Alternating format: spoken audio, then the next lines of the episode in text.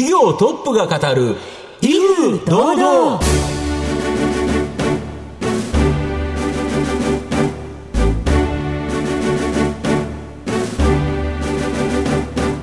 毎度相場の福の神こと藤本信之です。アシスタントの飯村美希です。この番組は巷で話題の気になる企業トップをお招きして番組の指揮者的役割である財産ネット企業調査部長藤本信之さんが独特のタクトさばきでゲストの人となりを楽しく奏でて紹介していく企業情報番組です。この番組はいろんな場所にですね会社がある企業参加いただいてるんですけど、はい、今日は新潟県長岡市っていう形でですね、うん。で長岡といえば、えー、日本三大花火大会の一つ、はい、長岡花火大会でで、ね、今年はですね8月2日3日にしたんですけどこの3日にですね、えー、ベスビアス超大型スターマイン太陽の輝きっていうのをですね、うん、スポンサードされてあら。まさに太陽という形でですね、はい、赤い花火、うん、これが非常にですね象徴的でめっちゃくちゃ綺麗かったですね。ということはこの太陽の輝きっていうので、うん、もう皆さんピンときてらっしゃる方いるんですかね？そうですね。はい、ということで後ほどあの企業にご出演いただきます。番組最後までお楽しみください。この番組は企業のデジタルトランスフォーメーションを支援する IT サービスのトップランナーパシフィックネットの提供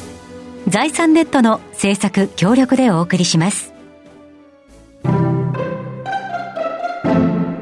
企業トップが語る威風堂々。それでは本日のゲストをご紹介します。証券コード6164東証スタンダード上場。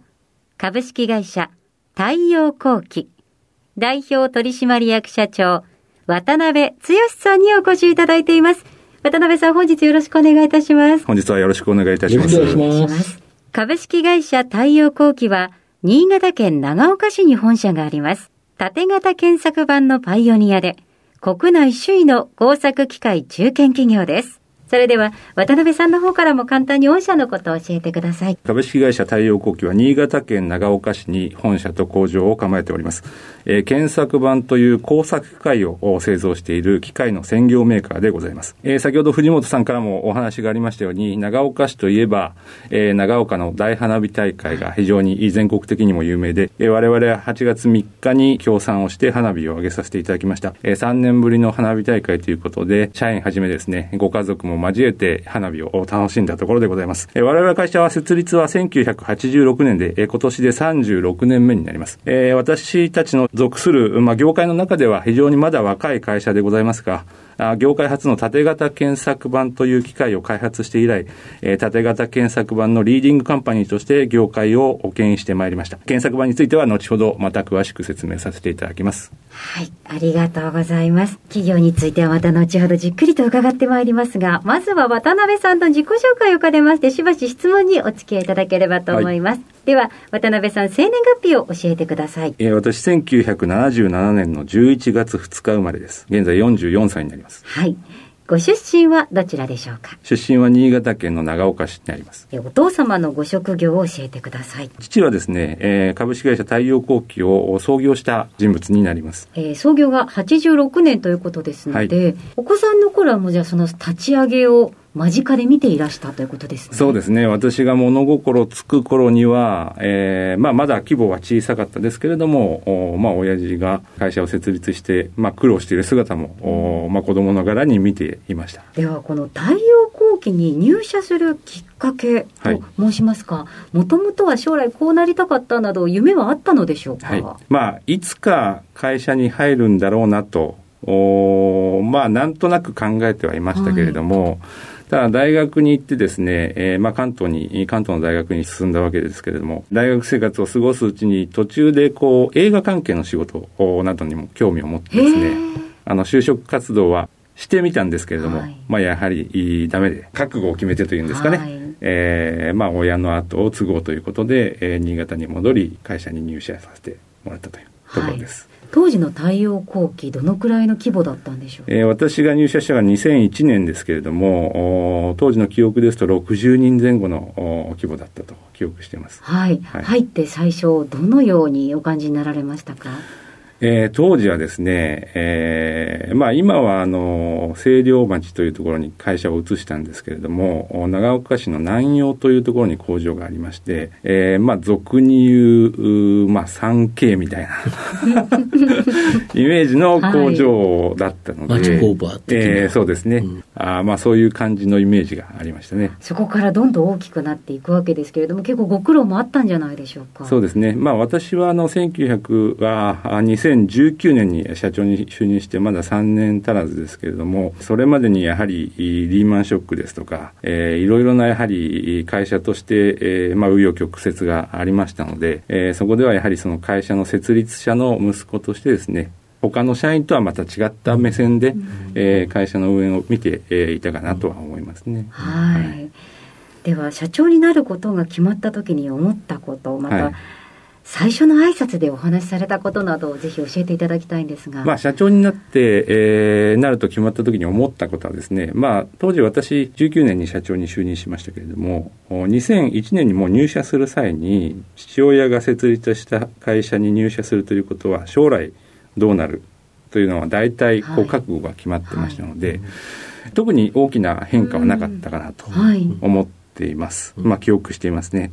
で、まあ、社長になって初めて、えー、まあ、社員の前で挨拶をしたときにですね、えー、社員の前で言ったことは、やはりその我々が作る機械というのは、平均単価でやはり3500万を超える。まあ、高いもので1億円を超える機械もございます。それだけの機械を作って、えー、世界のそのトップ企業と商売をしていくということで、しっかりそれに見合う品格とえー、精密な機械を作っているプライドを持って、えー、仕事をしていこうと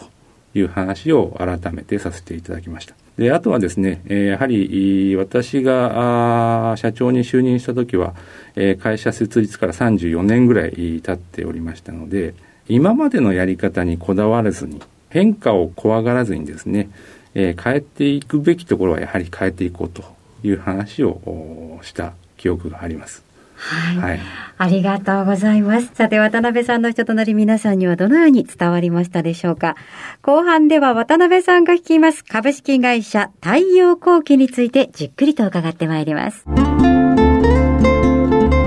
企業トップが語る威風堂々。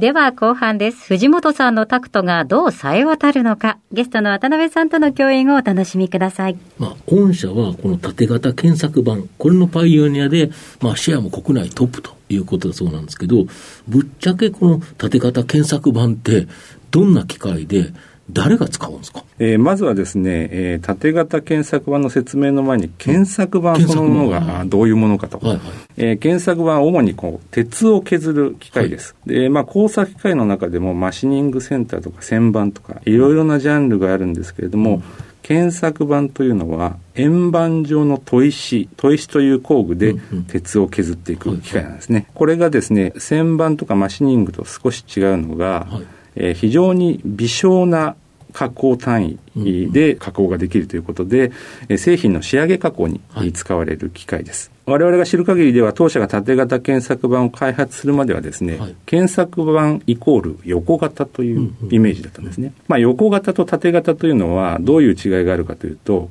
削る加工物を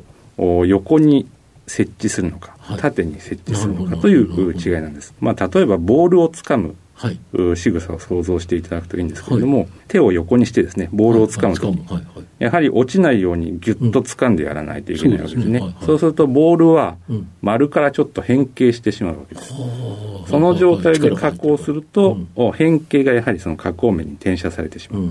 一方、縦型というのはこう手のひらにボールを乗せた、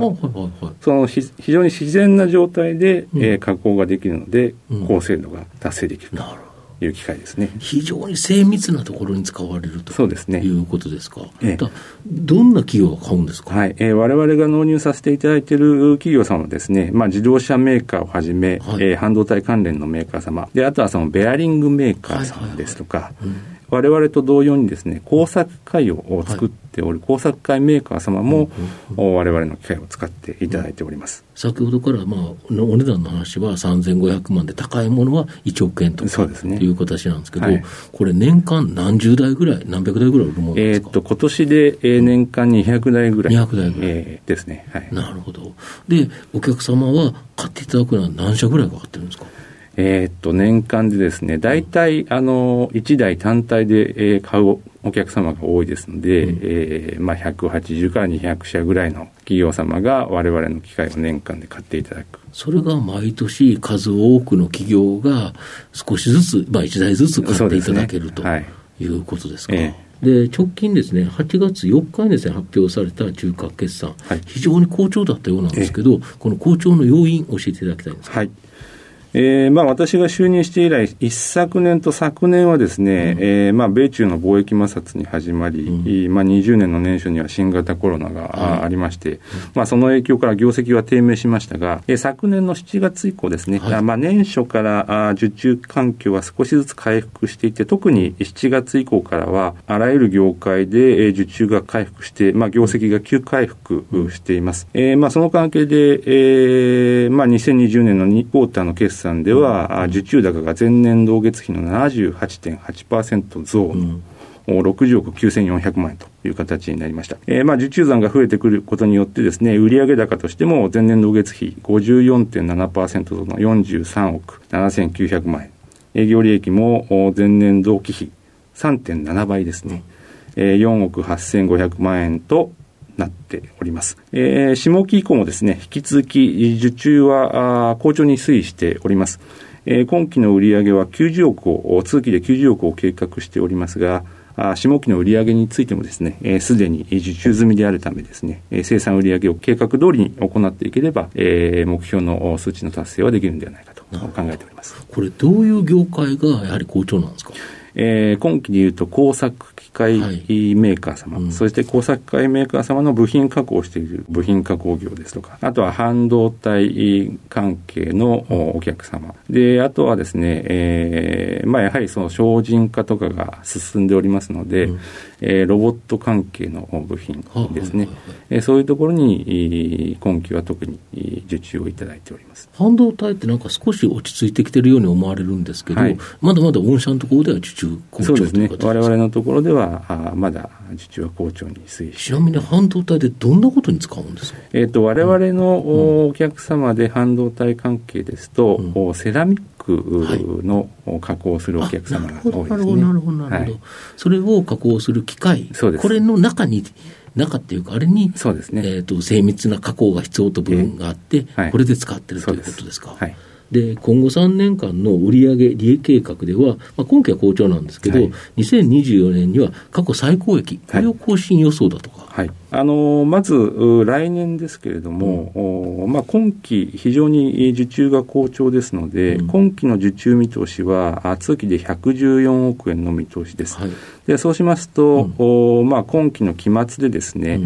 えー、約受注残は70億円ぐらい確保できると見込んでいます。でそうすると、まず来期ですけれども、えー、来期はですね、4年ぶりの売上高100億円以上を達成すべく取り組んでまいります。で、その翌年、2024年ですけれども、過去最高の108億を超えることを目標として今取り組んでおります。まあ、それにはですね、えー、2つほどやはり取り組んでいくべきことがございまして、えー、我々の生産方法というのはですね、9割ぐらいがあ受注生産、完全受注生産です。はい、カスタムメイド、まあ、お客様の要望を機械に細かく取り入れたカスタムメイドの作り方をしておりますので、やはりその受注を受けてからあ機械を手配、生産するという方式をとっております。短くても6ヶ月。現在ですと、やはり8から10か月の納期をいただいているんですね。あまあ、そこだけですと、やはりそのタイムリーにお客様に製品を供給できませんので、うんえー、汎用機の比率を増やしていかなければならないと。うん、えー、汎用機の比率をやっぱり全体の20%程度まで押し上げることによってですね、うん、えー、生産の平準化を図りですね、売上増を見込めるのかなと。思っております。二つ目は、えー、まあ、現在我々が一番得意としている縦型検索版。うん、まあ、これは引き続き、まあ、市場拡大に向けてですね、えー、まあ、PR をしていかなくてはいけないんですけれども、実は、検索版のマーケットの3分の1がですね、円筒検索版という横型の筒状のものを削る検索版なんですね。我々、その円筒検索版を全体の受注比率の中でどれぐらい取れてるかというと、10%未満なんです。30%ある市場で10%しか取れてない。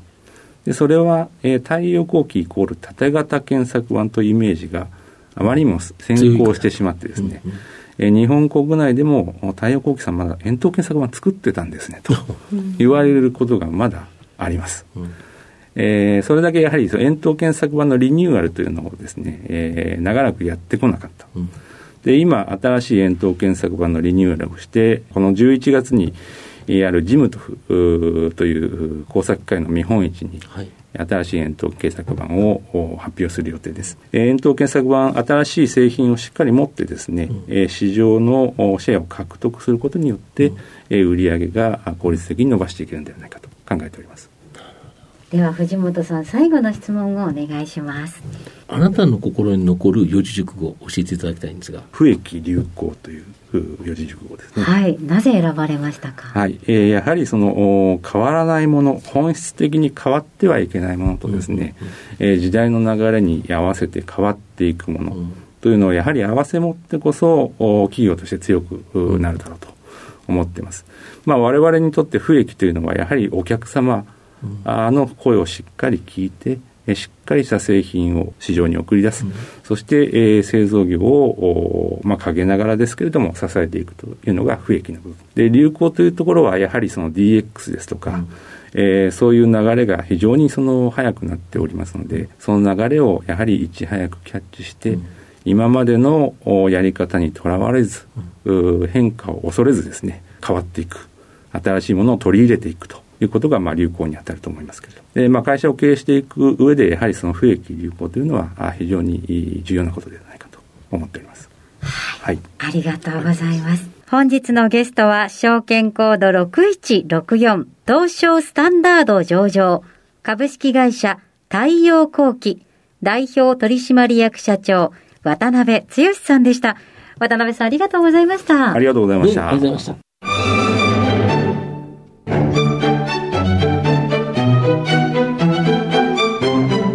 業トップが語る威風堂々。